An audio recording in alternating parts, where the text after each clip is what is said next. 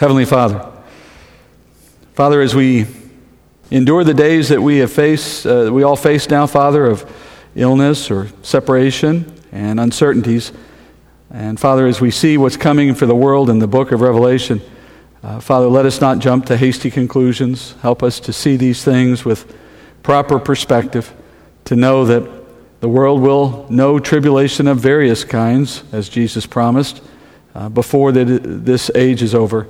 Uh, but we are not to let fear drive our response. We are to consider these things as part of the state of the world we live in. You've told us that. And yet, Father, we've overcome this world by our faith, and we're so thankful for what we have coming. So, Father, help us to look forward, not backward, and to be excited for our future and not worried about our present as we study the events and the times and the place that we will all one day know very well. And we pray for that day to be very soon. So encourage us through this study tonight, Father. And we pray this in Jesus' name. Amen. All right, well, let's begin our study of Christ's kingdom on earth, which follows the 75 days that took place after his return. So we have all preparations now have been made for the kingdom. Remember last week we studied how the earth needed to be restored to its uh, beauty after all of the turmoil of tribulation. Well, that's now happened. And the temple had to be cleansed of the abomination, and a new and better temple built for the purposes of the kingdom. And now that has been done. All of these things done by God's supernatural power in just 75 days. And finally, the evil of the world has been set aside. Satan is bound, the bad guys are dead, and now all that remains is to move into the kingdom. So the saints are, are, are assembled and ready to move in. And of course, those who were still alive when Jesus returned but were unbelieving, well, they have met their fate in Hades. So, now we get to learn about what follows for the saints, for the kingdom period. And if we turn to the book of Revelation to consider these things, we're going to be disappointed because what we find when we go to the book of Revelation, at least on the topic of the kingdom, is virtually nothing. Uh, let's go back to where we left off in chapter 20, uh, verse 6, and we see this Blessed and holy is the one who has a part in the first resurrection. Over these, the second death has no power, but they will be priests of God and of Christ and will reign with him for a thousand years. When the thousand years are complete, Satan will be released from his prison. Uh, I chuckle at that because you see with me, don't you, that we go from verse 6 to verse 7, and between those two verses, a thousand years of history just took place. And yet it's completely uh, without mention in the book of Revelation. We just jump right over the kingdom period.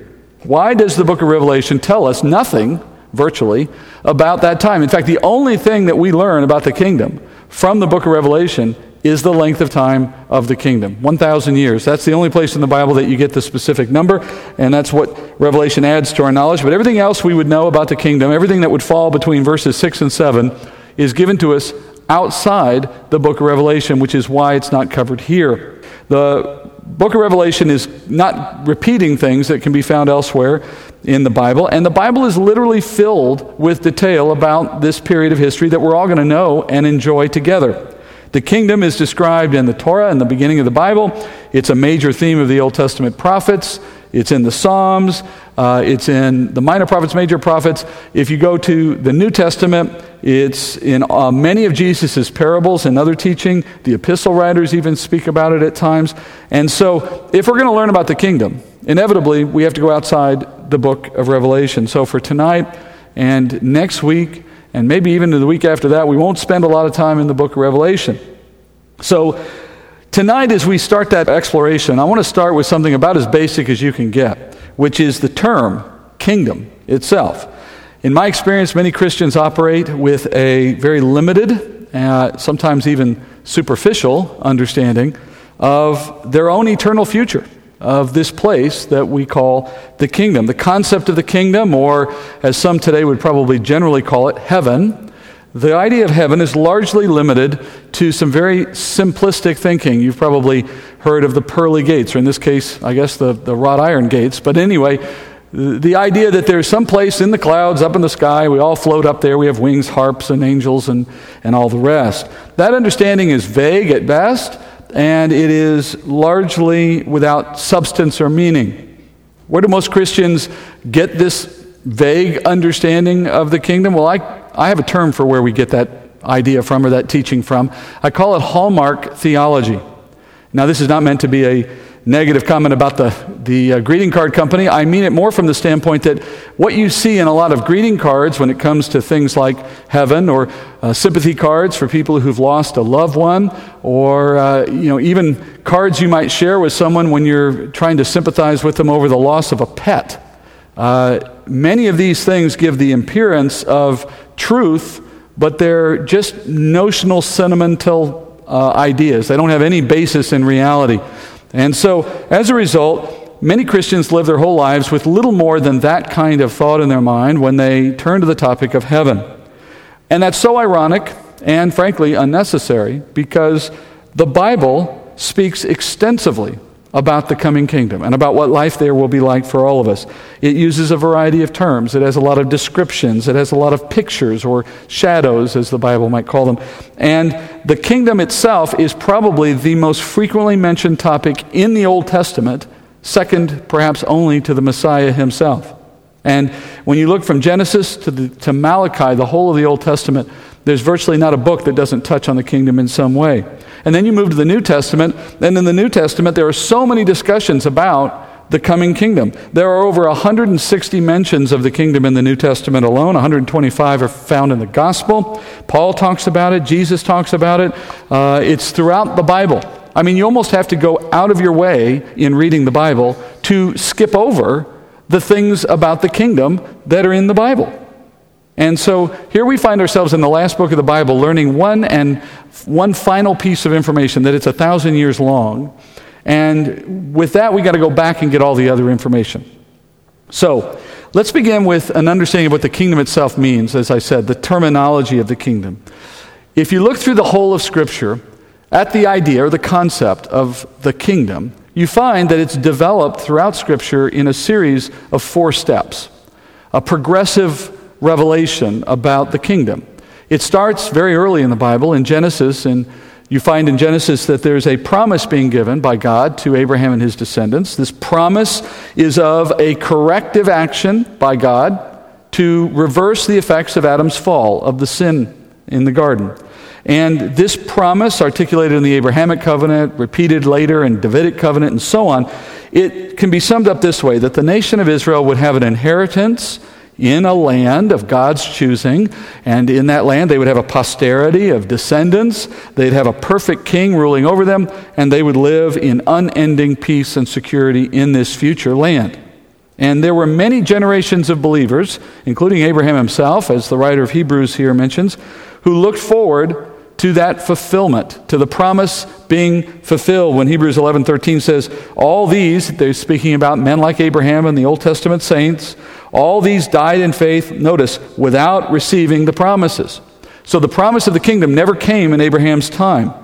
They welcomed it, it says, from a distance, knowing that they were just exiles on the earth. They were just waiting here for their true home to appear in the future.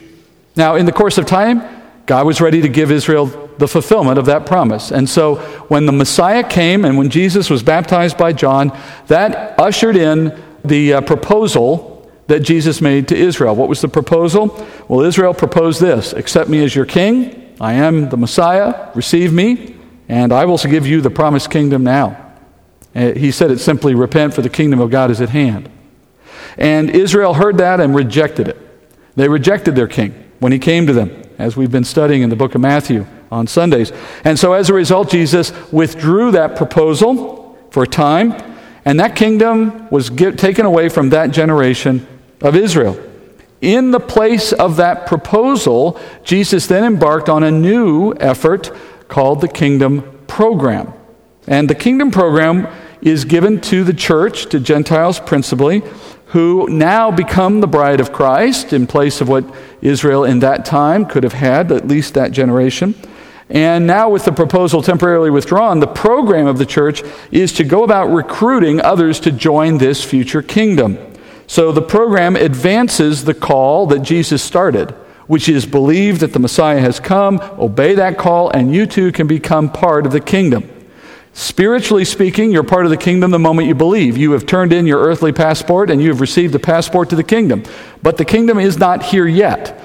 Unlike in most earthly circumstances, when I move from one country to the next, I have to go there first and then I get my citizenship after I arrive. Well, in the way God is working with the kingdom, we're asking people to get their citizenship first so that when the kingdom arrives, they'll be welcomed in. That is the program, and it continues until the Lord puts an end to the program by calling his bride up to be with him in heaven. We call it the resurrection or the rapture. So, as we've studied that moment already, we know what comes on, goes after that. Then we have the tribulation, and then eventually the Lord's second coming. And when the Lord comes as promised the second time, now the kingdom concept matures to the final step. It becomes a literal place, as it was always intended to be. And at the point that it becomes a literal place, God fulfills all that He promised to Abraham and his descendants, and in fact, to all nations that are participating in that kingdom by faith, because that too was a promise He gave to Abraham, that through his seed, all nations would be blessed. So, the concept of the kingdom progresses from a promise to a proposal to a program, and then ultimately to a place. As we stand here today, we live in that period of time of the program, still waiting for the place to appear. And as we study now, we're looking at what it means for that place to come onto the scene, to know what it's going to be like when we're there. It's a time, a very real time, a very real world. In fact, it is the same earth that we have today, just obviously it's been renewed in a new and better way. And it will be our home, it will be ours for a period of history with land. You'll have a farm. You'll have, you'll have possessions on that land. Uh, you will have things that can never be taken from you, and you'll enjoy it for a thousand years. Will be absent diseases. Will be absent sorrow. There'll be nothing about us or nothing in the world to disturb our joy and peace in that time. Those are the things the Bible promises us. But even beyond that, in this real place, we're going to have meaningful work. And not work that's hard, far from it.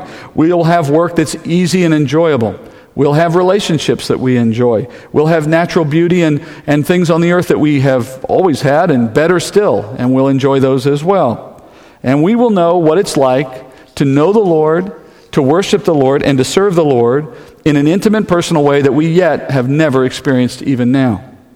Now, I can't tell you exactly all the details of what life will be like, what the earth will look like, and what, uh, what the earth will, uh, how it will be to live day to day, what our everyday life will be like. We don't have all the detail that we want.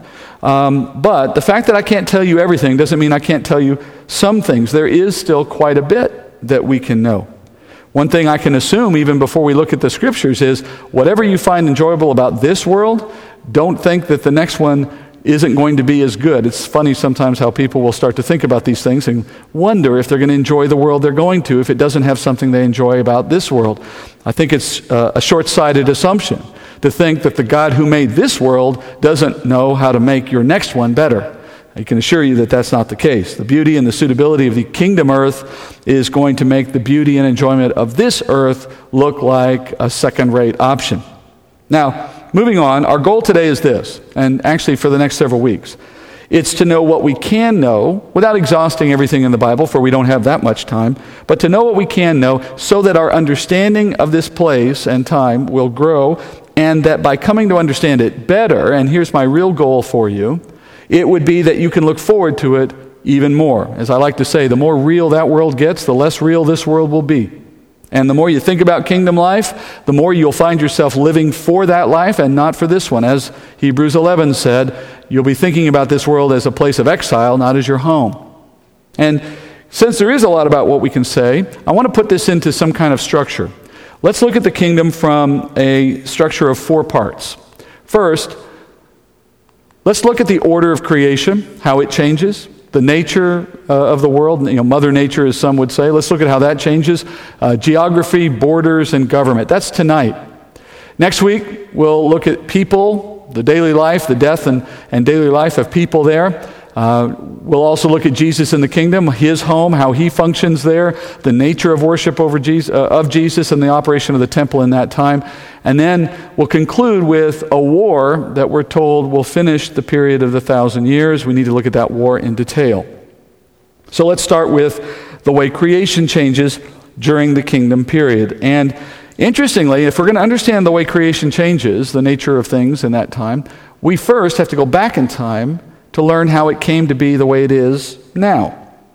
And this is a story I know that many of you probably have, have uh, studied, so I'm not going to go into it for too long, but I do want to give a bit of a summary for everyone's sake. When Adam and woman sinned in the garden, the Lord responded to their sin with a series of pronouncements in chapter 3. Let me give you a piece of that. In Genesis chapter 3, verse 17, the Lord speaking said, Then to Adam he said, Because you have listened to the voice of your wife and have eaten from the tree about which I commanded you, saying, You shall not eat from it, cursed is the ground because of you. In toil you will eat of it all the days of your life. Both thorns and thistles it shall grow for you, and you will eat the plants of the field. By the sweat of your face you will eat bread till you return to the ground, because from it you were taken, for you are dust, and to dust you shall return. All right, so the Lord responded to Adam's willful sin by cursing, notice, not Adam, but the ground, or we would say the earth itself, literally the physical earth, and by logical extension, everything that came out of that earth was being cursed at the same time. Now, a curse from God is a pronouncement of judgment that results in destruction. There is no redeeming a curse, there's no way God's curse can be undone. So, the earth will one day be destroyed and replaced. And that's something we'll study soon when we get done with this period of our, our get done with the, the uh, kingdom period of our study. In the meantime, the nature of creation would change, God said, as a result of the sin of Adam, starting with the need for mankind to toil to produce food from the ground. Now, again, it's interesting to think about this because I think many of us just take for granted the way the world works for us today. We don't give much thought to it. But the reality is, it wasn't always this way the Lord declared that after the fall, the earth would produce thorns and thistles naturally. So, what that means is, apart from the toil of man, the earth by itself will just produce weeds and unhelpful plants. That is now the natural produce of the earth, so to speak. Only when man cultivates it, only by the sweat of his brow, God says, will we be able to turn the world to a place that produces food or produces the kinds of things we prefer and enjoy. So it's a work, an effort for man to get the world to give it what it needs. Before the curse, the man that was in the garden, Adam, he enjoyed a garden that we are told produced fruit of all kinds naturally. So, in other words, without any work on his part, the garden was constantly producing fruit and food of all kinds. No weeds came up, no unhelpful plants got in the way. I mean, wouldn't you like to garden that way? Adam just needed to walk outside his door and he found food everywhere he looked, just ready for him to eat. That was the way God created the world for Adam. It was now changing as a result of the curse. Furthermore, the days of men and women would now be numbered, God says. He says, notice in verse 17, all the days of your life. That implies you have a limit to the number of days. That was not the original plan. The spirit of Adam died in the moment he ate of the fruit. But his physical body was not dead because the physical body was made by God to last forever, and it would have. And even after Adam sinned and his body now, his soul now had been corrupted by his actions, nonetheless his body was still immortal at that point. So God took the body and put it in a state to match what was going on in the spirit. By this decree, he now puts death, physical death, into place for Adam. Everything that comes from the ground will return to the ground, he says. So, Adam's body, if you remember the story of creation, was formed by God using earth to create his physical body, and then his life was given to him by God's breath. So, his spirit was deposited into a physical container that was made from the earth. That's why his name is Adam. Adam in Hebrew is the word for earth, for dirt. So, he now is under a curse of death for his body because it came from the earth. But also, if you look at Genesis 2, all the animal kingdom was made from dirt as well. So all animals now are under a curse of death because they too are from the ground, and the ground has been cursed. So the Lord institutes a process of death which is going to happen through decay. That is, the body, uh, the physical body will succumb over time to disease and frailty and wearing out. And that's the, the plan of God for the world. He didn't institute death as an immediate event, He needed men and women to live long enough to reproduce, so the death process is slow. But it does come. Of course, there's also instantaneous death from a variety of ways, but that's a result of sin. But the fact is, no one can live forever even if you avoid all of the violence that's around us. All of those changes are different from what the Lord did when He created things originally. Without sin, Paul says in Romans, there would have been no death. So, neither humanity nor any creature in, on earth would have ever died except that Adam produced sin, and sin led to God's response, and the response of God led to physical death. So, after the fall, what do we now see in creation? Well, we now have these fundamental differences in what it's like to live on this globe. It's hard to work the land. The land does not produce things naturally to our benefit. We die, we wear out, we're succumbing to disease and all the rest. Go a step further in history. After the flood in Genesis chapter 9, we read this God blessed Noah and his sons and said to them, Be fruitful and multiply and fill the earth. The fear of you and the terror of you will be on every beast of the earth and on every bird of the sky, with everything that creeps on the ground, and all the fish of the sea. Into your hands they are given. Every moving thing that is alive shall be food for you. I give all to you as I gave the green plant. Well, now, following the flood, the Lord makes more changes to the creation that he started with. Now he gives mankind the permission to eat animal flesh in addition to eating vegetables. That's up till that point, men ate plants only, as God says in verse 3. Uh, everyone was a vegetarian by God's design. And now, after the flood, God gives permission for mankind to eat animals. And although the text does not say anything about what animals will eat, uh, the implication here is that animals also are now able to eat one another. Now, why did he make this change?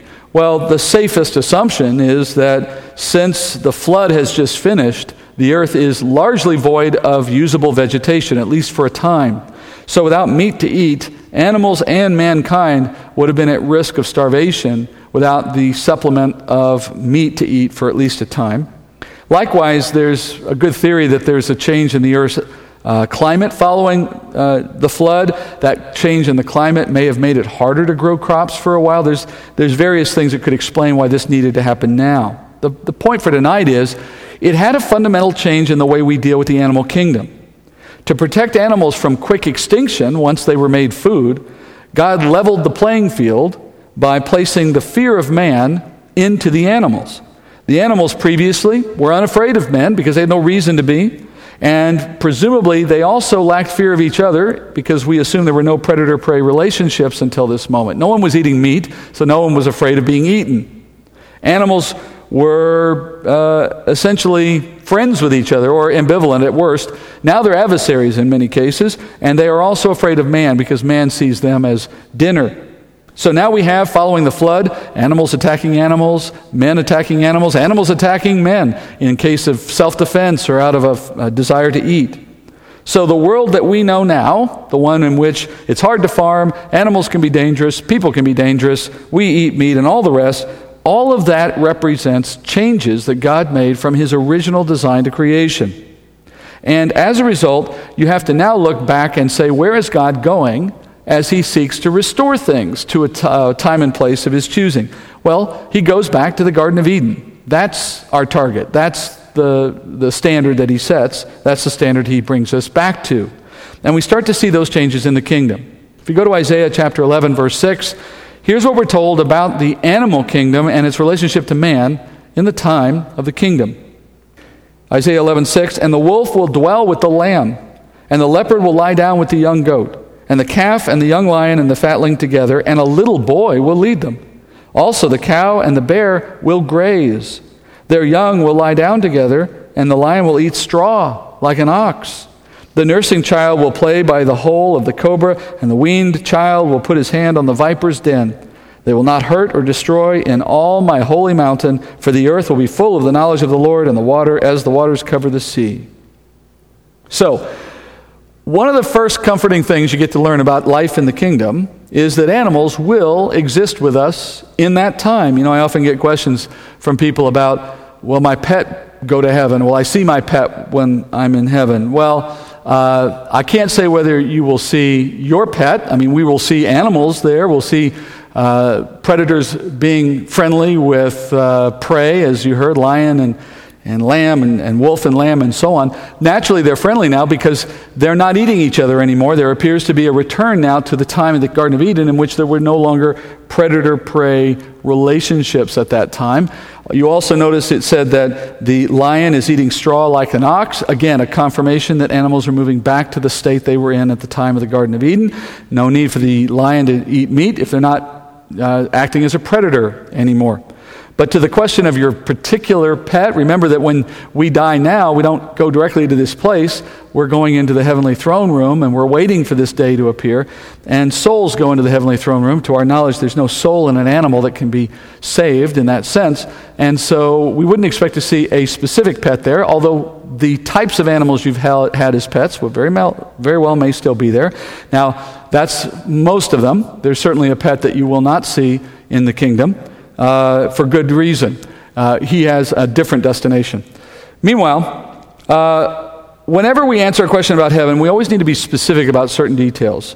That is, we need to make sure we're not talking about the wrong place. Some people think heaven is where God is. Well, it is for a time because that's where Jesus is. But when Jesus comes back here, well, heaven is wherever Jesus is.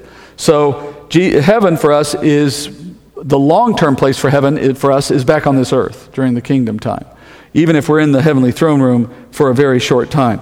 And Isaiah says that when we're back here on the earth for that long period of time with Jesus, we will see a world that has animals in it, but those animals will not act the way we're used to. The other thing that was interesting in that passage is the way that it says that a young boy will lead them, or a child can play with a, a deadly snake and not be injured. It shows that man's dominion over animals returns to the place that God placed it in the very beginning. That is, every animal can be domesticated, and man can be in the position to domesticate or control any animal. Even a young child will have that authority over the animal kingdom. Their instincts against men will have changed back to the place of being very um, docile and agreeable and uh, uh, easily led by a child. And like that snake example, without any harm, without any worry.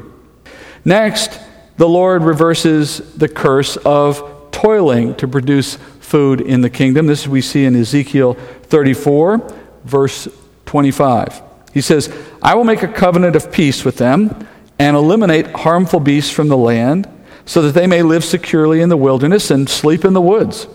I will make them and the places around my hill a blessing, and I will cause showers to come down in their season. They will be showers of blessing. Also, the tree of the field will yield its fruit, and the earth will yield its increase, and they will be secure on their land. Then they will know that I am the Lord when I have broken the bars of their yoke and have delivered them from the hand of those who enslave them. Now, this is obviously speaking about what God will do for Israel in the time of the kingdom, and that's because Israel has a chief place there. But we're there too, and it's reasonable to believe that most of what, if not all of what God says will be true for Israel, will be true for his nations everywhere. And he begins with this covenant of peace with Israel, establishing a peaceful time for them in their land. And he makes the hills of Israel a blessing for them. Notice some of the changes again. They'll sleep in the woods because they won't, if they want to, because they won't be worried about animals anymore, because there'll be no beasts or enemies to harm them. That confirms what we just saw. And then, secondly, you notice the trees of the field. They're yielding their fruit, and the earth yields its increase. Now, you have to understand what this is saying. It's not merely saying when we farm the land, it'll just give more fruit than usual. What we're saying is you don't have to farm the land. You don't have to work to get this stuff. It's back to the Garden of Eden again. Trees are just throwing fruit at you. The, the land is producing fields of wheat without you having to plant fields of wheat seed.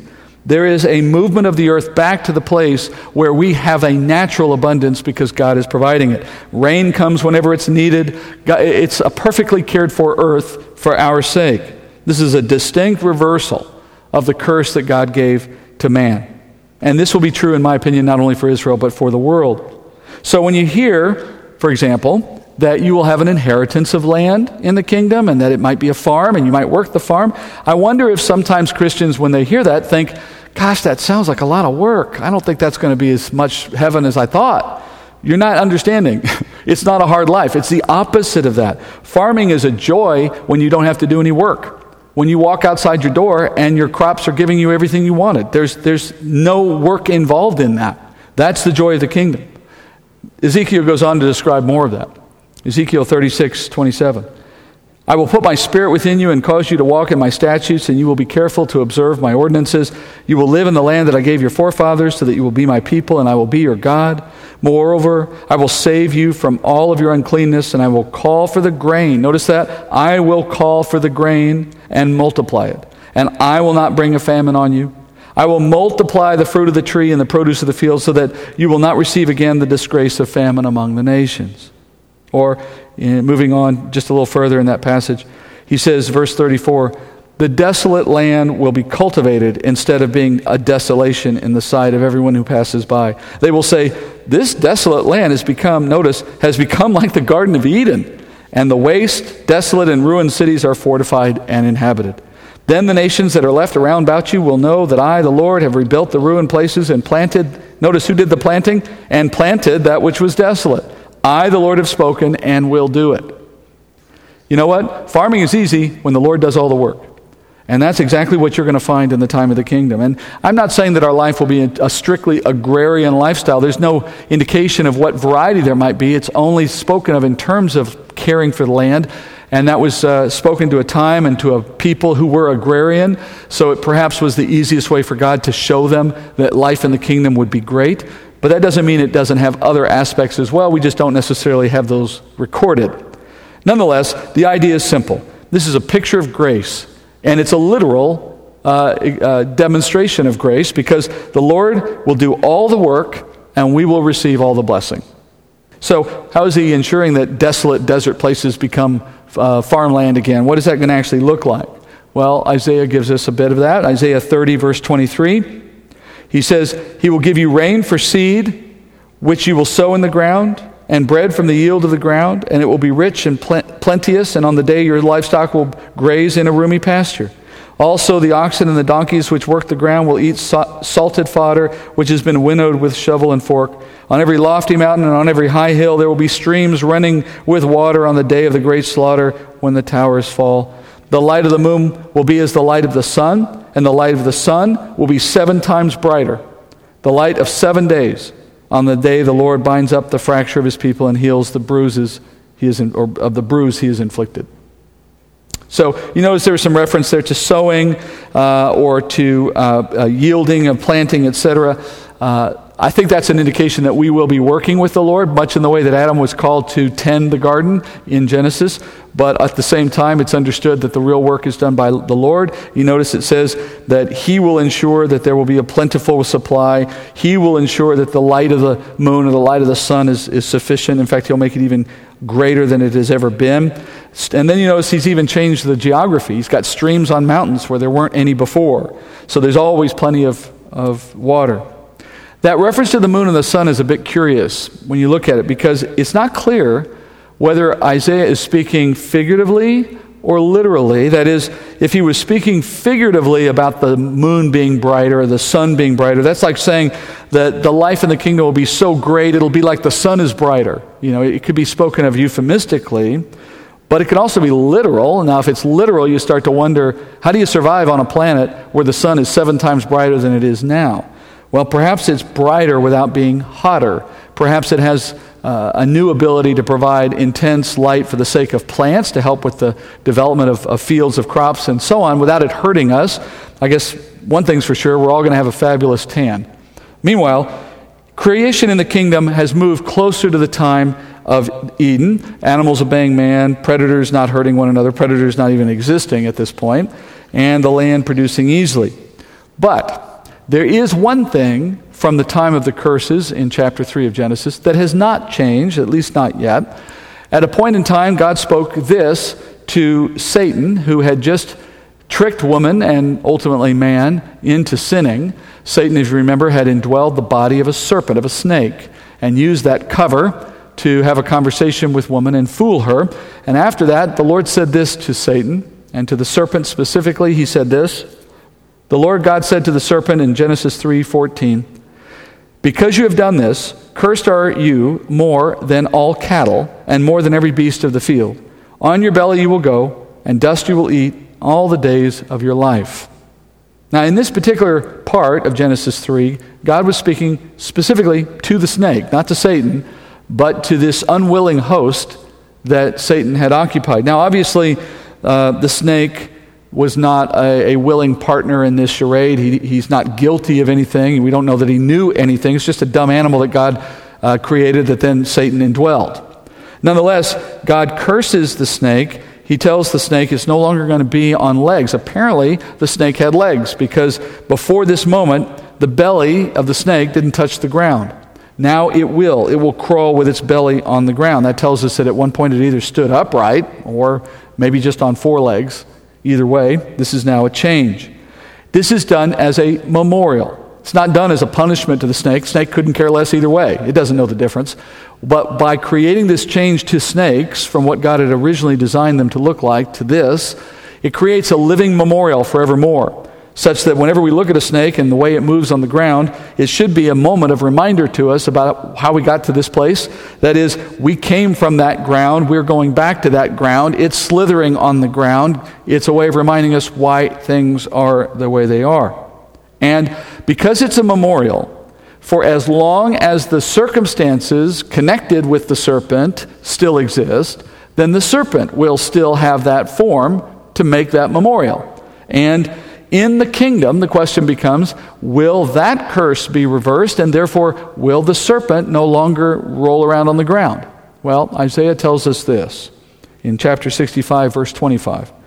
The wolf and the lamb will graze together, the lion will eat straw like the ox. Okay, those are the ones that get reversed. But then he says, and dust will be the serpent's food. But that, he goes on to say, that serpent will do no evil or harm in all my holy mountains, says the Lord.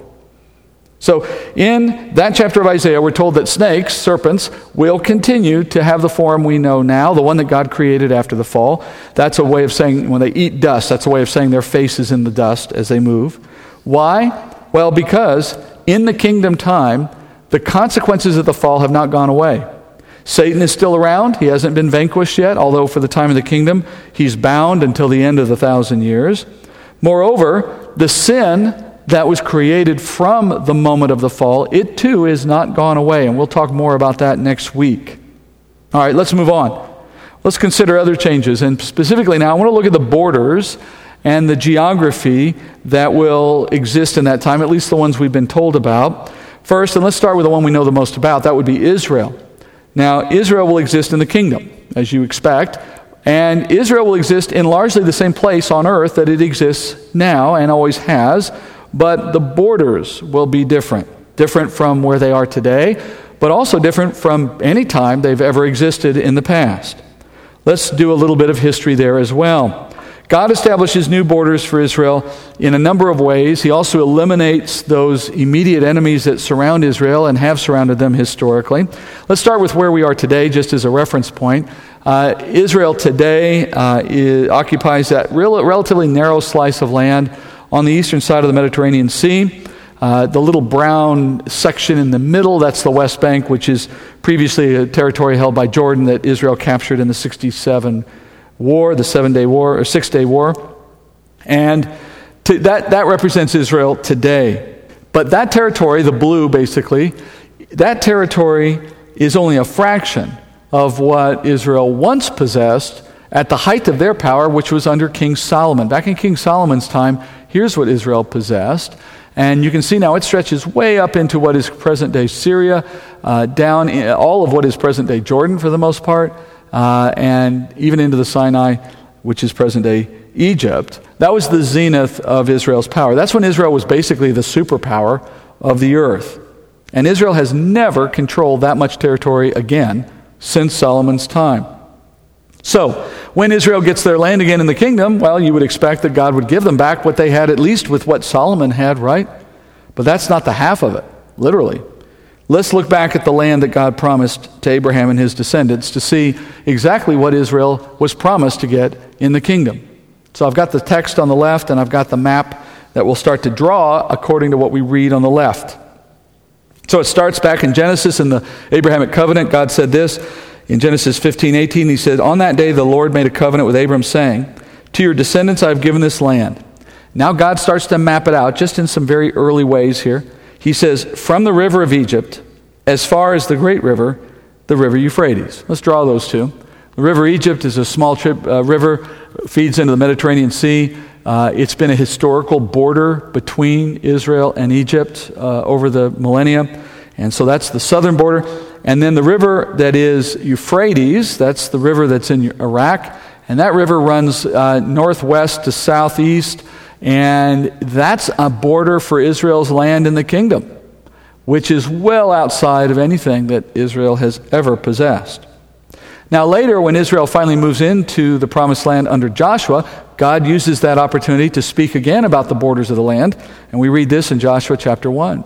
Verse 2, he says, Moses, my servant, is dead. Now, therefore, arise, cross this Jordan, you and all this people, to the land which I am giving to them, to the sons of Israel. Every place on which the sole of your foot treads, I have given it to you, just as I spoke to Moses. Now, look at the boundaries he gives this time. From the wilderness and this Lebanon, even as far as the great river, the river Euphrates, all the land of the Hittites, as far as the great sea, toward the setting of the sun, will be your territory. Now, I've highlighted in red some of those terms. Here's what he just outlined. He said, first, from the wilderness and up uh, in the north, Lebanon, the great sea in the west, and the Hittites, they occupied the heights and so we have those boundaries sort of running roughly along the Jordan River on the west side, on the east side, and then we have those other borders. And they also repeated that the great river Euphrates was part of the border, so we have that still there. And then, I'm not going to read this last passage in Ezekiel for the sake of time. I've just put in there all of the red words and indicate the spaces, the places that uh, reference spaces. So Ezekiel 47, you can read it 47, 15 through 20, read that on your own later. But if we plot the geographical markers that are in this passage, adding that to what we already have, we add these. All right, so now all of that is within the borders of Israel that God gave the descendants of Abraham. And yet they have never fully occupied all of that land and held it. The closest they got was Solomon. And then we add to that that elsewhere in Ezekiel and in Isaiah, we're told that their historical enemies, Moab, Ammon, Edom, Egypt, Assyria, Babylon, and others, all of them will be given, all their land will be given to Israel in the kingdom or be unoccupied. And if you draw a line around everything we just said, this is what you end up with. Now, those borders aren't super precise. We don't necessarily know how far to go in the case of some of them. But I'll go back one slide here. But it's a lot more land than you would ever have seen in any time of Israel's political history. And then Isaiah says this in Isaiah 14:1. When the Lord has compassion on Jacob and again choose Israel and settle them in their own land, then strangers will join them and attach themselves to the house of Jacob. The peoples will take them along and bring them to their place, and the house of Israel will possess them as an inheritance in the land uh, of the Lord as male servants and female servants, and they will take their captives captive and will rule over their oppressors. And then in verse 3 of chapter 54, Isaiah adds this For you will spread abroad to the right and to the left, and your descendants will possess nations and will resettle the desolate cities. So, however the boundaries end up going, they will be much larger than they are today, larger probably than anything Solomon had and different in that respect, and it will consume their neighbors. Now, if we look past Israel and we ask, well, what about the Gentile nations? How many will they be? Where will they be? Is there a Gentile United States or a Gentile Europe? Uh, do we know what the rest of the world looks like? Well, I'm sorry to say we don't. The Bible is very Israel centric for a reason, and it doesn't speak much about countries that are not related to Israel or Israel itself. And so, beyond the initial borders of Israel and the countries around it, we don't hear much. We do hear a few things that are interesting. First, we hear that Edom, one of those neighbors that surrounds Egypt, uh, Israel today in southern Jordan, that Edom will exist as a nation. The borders will be there, but it will be a completely empty place. Not an animal or human being will ever set foot in Edom during the kingdom, but it will be reserved as a memorial. It will also be the location for the entry to the pit where Satan is being held. And the entry will be an open sore in the earth, so to speak, in which smoke is coming out all the time. And we'll know that's the place where Satan's hole is that we have that, that he was put into to go down to the pit. But no one will ever set foot in that place for the whole time of the kingdom, we're told. Secondly, Egypt will exist, and presumably in the same place it is today. But the first 40 years of the thousand years, Egypt as a nation will also be without a human being or any animal in the entire land of Egypt. And after 40 years, the Egyptian members of the, of the kingdom, those believers who have been given Egypt, whoever they will be, after 40 years, they will be allowed to go live there. Why are they given 40 years outside the land? Well, it's a memorial for how Egypt was the nation that stumbled Israel into idolatry, which is why they ended up spending 40 years outside their land. So God pays back to Egypt for them in the kingdom time. Beyond that, we don't know much about what we will have as Gentiles. We can say this you'll have some place on the earth designated as yours. You'll be a part of some nation of people on the earth, and you will enjoy that time. I've got my request in for Maui. If I do get it, you're welcome to visit at any time. Those are the major geographical and uh, boundary things we learn about the kingdom that we can get out of the Bible. But there are also natural changes to the land that we can learn. A few things there, starting with the mountain on which Jerusalem will sit. Micah says this in chapter 4, verse 1. It will come about in the last days that the mountain of the house of the Lord will be established as the chief of the mountains. It will be raised above the hills, and the peoples will stream to it. Simply put, the tallest mountain on the earth in the kingdom will not be Mount Everest, it will be Mount Zion in Jerusalem, the highest mountain on earth. And it will be such that people stream to it. Why? Because the temple will sit on top of this mountain, and Jesus will be in that temple. So it is a mountain that draws people from all over the world. Next, Zechariah tells us that there will be new rivers, two of them, that flow off the top of this mountain during the time of the kingdom. Zechariah tells us in chapter 14, verse 8 In that day, living waters will flow out of Jerusalem, half of them toward the eastern sea, the other half toward the western sea. It will be in summer as well as in winter. And the Lord will be king over all the earth. In that day, the Lord will be the only one, and his name the only one. And the land will be changed into a plain from Geba to Rimmon, south of Jerusalem. But Jerusalem will rise and remain on its site from Benjamin's gate as far as the place of the first gate to the corner gate, and from the tower of Hananel to the king's wine presses. People will live in it, and there will no longer be a curse. You notice that? No longer be a curse, for Jerusalem will dwell in security. So the city of Jerusalem will sit on top of this mountain. The temple will be a part of that. And at the top of this high mountain, the highest mountain on earth, There'll be two rivers that come out from the temple. We'll learn this later in our study. One of these flows to the east sea, one to the west. What are these two bodies of water? Well, the one that's westward is the Mediterranean Sea. That's what's west of Jerusalem. And what's east of Jerusalem? Well, the only serious body of water directly east of Jerusalem is the Dead Sea. And Ezekiel, a different prophet now, he tells us that the river, when it flows eastward, that half, the one that goes that direction, it will have a dramatic impact on the Dead Sea when it reaches it. Ezekiel 47, verse 8 says this Then he said to me, These waters go out towards the eastern region and go down into the Arabah. Then they go toward the sea, being made to flow into the sea, and the waters of the sea become fresh. It will come about that every living creature which swarm, swarms in every place where the river goes will live, and there will be very many fish, for these waters go there, and the others become fresh, so everything will live where the river goes. And it will come about that fishermen will stand beside it. From En Gedi to Eneglaim, there will be a place for the spreading of nets. Their fish will be according to their kinds, like the fish of the great sea, very many. But its swamps and its marshes will not become fresh, they will be left for salt.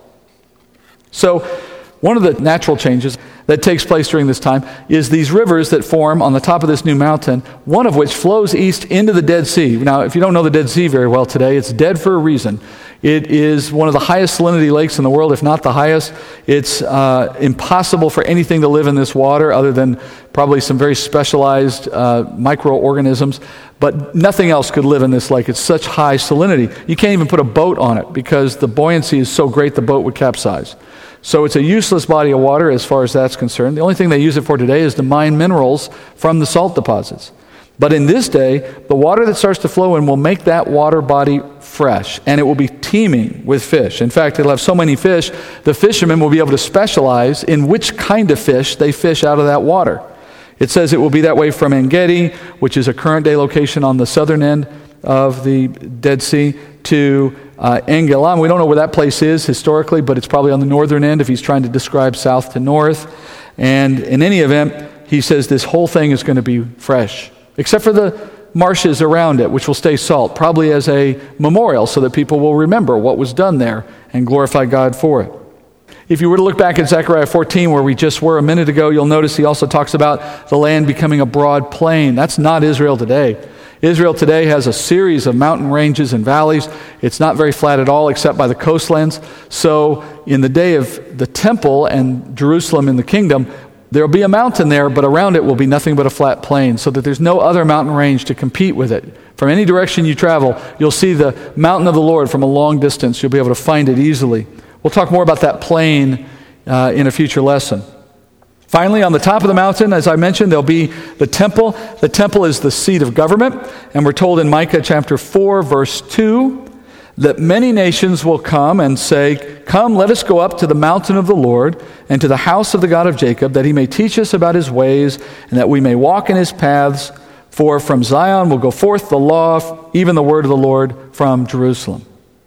So, there's several things you see there reflected in what we've already discussed. First of all, there are nations, many nations around the world, the Gentile nations who will be under the government of Christ, and they will make their way to Jerusalem because they know that's where the Lord is, and they want to hear from Him. Let Him teach us His ways, they say. We want to learn the law, the Word of God from Him. Jerusalem is the capital of the earth and the seat of government. And Micah says in verse 3 earlier that the Lord will render decisions between these nations, including mighty distant nations. Micah chapter 4, verse 3 tells us. And think about it for a moment. If you have to rule over people, if you have to make decisions for people, if you have to uh, have this role of governing people, well, it implies that you need to help them do the right thing. That is, they're not doing the right thing on their own. Well, that's an indication that sin is still present in the world, and that's why the world needed Christ's perfect judgment in order to rule it. If you're all perfect, if everyone was without sin, you would need ruling, not in the sense of what you see going on here. But because Christ is ruling in a world that still has sin in it, we'll talk about that sin next week. But because it's there and because you have Christ ruling, it's this interesting dynamic. We live in a world of sin now as well, of course, but what we think of when we say that is a world that's bad because of sin, because sin gets its way so often. And the law and the people who try to stop people from doing the wrong thing, they're imperfect and they have sin. So even our law is done imperfectly, and our judges are imperfect. And so there's very little real justice happening anywhere you look these days. And that's what we think of as normal. Well, you have to think differently for the kingdom because while there will be sin, there will be a perfect, just, all knowing, all powerful ruler with a government that bends to his will at all times perfectly so that no one gets away with anything. There will be sin, but there'll be nowhere for sin to go. At even the first thought of doing something wrong, that thought is known by Christ, who knows the intentions of all hearts, and he can react with the government to put an end to the act before it ever happens. So sin never gets going. It's there, it's in the hearts of individuals, but it never moves outward and does any damage. That's why God can promise that the world will be without anything to disturb your peace or joy. Because although there's sin around you, it makes no impact on your life. That's the power of a God who rules with a rod of iron. Isaiah says that the government officials that work with Christ in this government will know his will instantly, such that they're able to execute his decisions without any delay. Isaiah chapter 65, verse 24 says this It will also come to pass that before they call, that is, before those who call upon the Lord call him, I, the Lord, will answer. And while they are still speaking, I will hear. Now, he's talking about his ability to know what's going on on any point of the planet. Remember, Jesus is in the temple, he's in Jerusalem, and yet someone on the other side of the world in his government can have a thought or a need, and he answers them instantly. I believe that's what Paul means when he talks about us not knowing everything well now. We see dimly through a glass now, but in that day, as he knows us fully now, we will know him fully then. It'll mean that we have this way of communication with him that is frictionless and instantaneous. We all look forward to that day. The prophet Micah says that because of Christ's perfect and authoritarian rule, in which sin never gets uh, a chance to even get going, then there'll be no need to train or plan for war or any conflict at all. Micah says this in 4 3. He will judge between many peoples and render decisions for mighty distant nations. Then they will hammer their swords into plowshares and their spears into pruning hooks. Nation will not lift up sword against nation, and never again will they train for war. So, although sin exists, it has no material impact on life, not in the sense that it gets going and has any way to ruin the nice things we enjoy about the kingdom.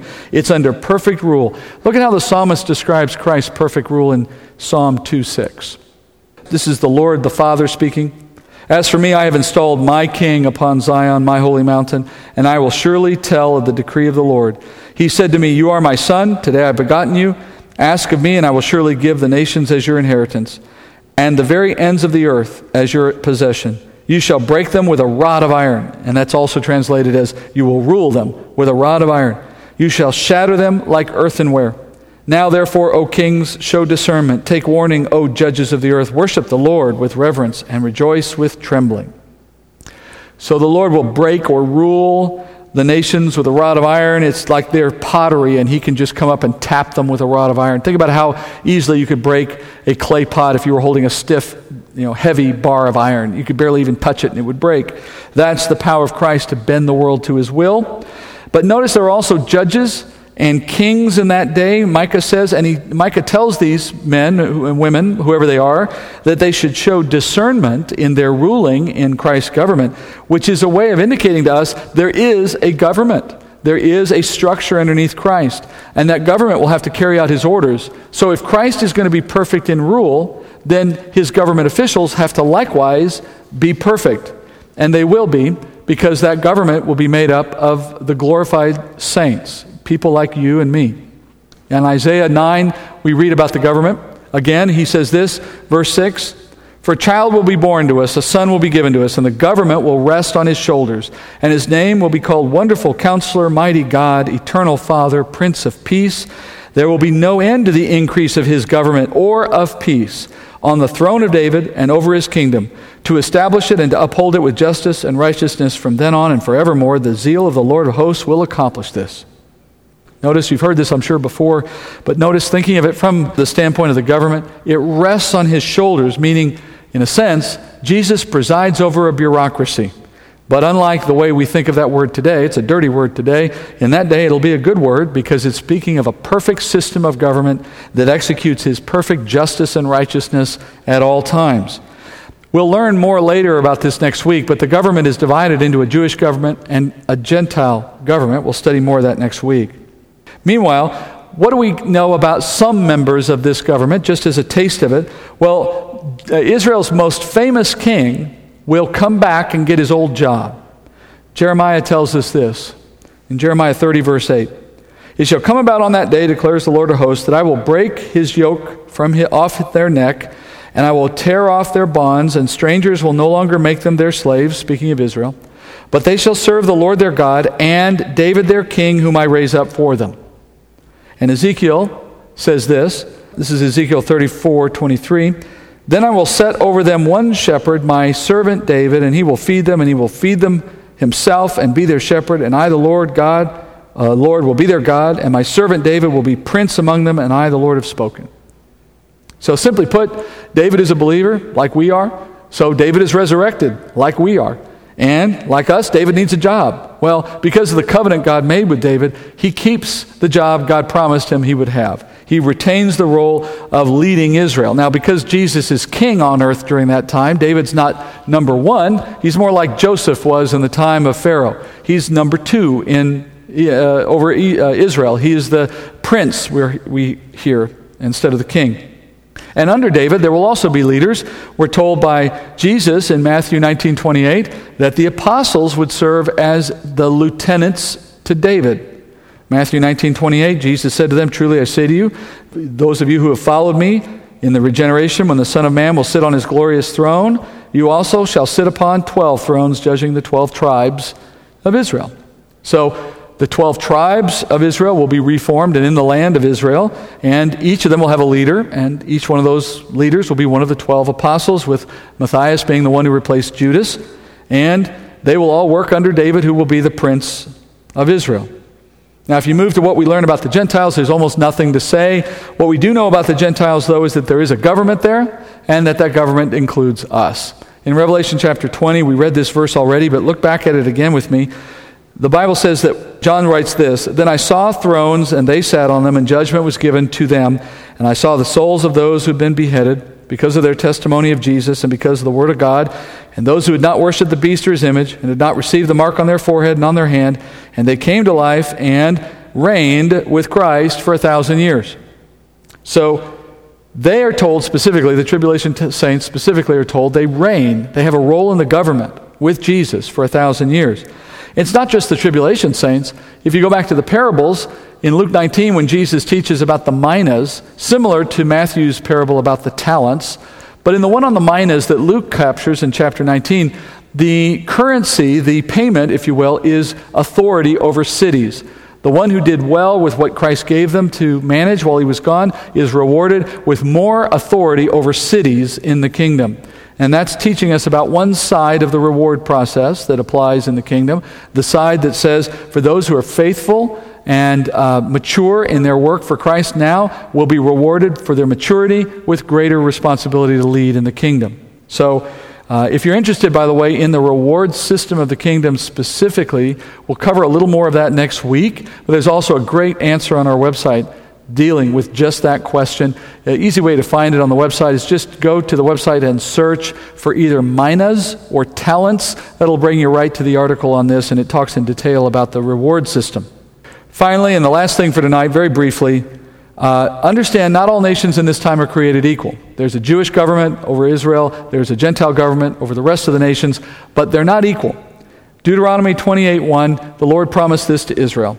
He says, if you diligently obey the Lord your God, being careful to do all his commandments, which I command you today, the Lord your God will set you high, notice, high above all the nations on the earth. And then Isaiah adds in chapter 14, verse 1 When the Lord will have compassion on Jacob, and again choose Israel, and settle them in their own land, then strangers will join to them and attach themselves to the house of Jacob.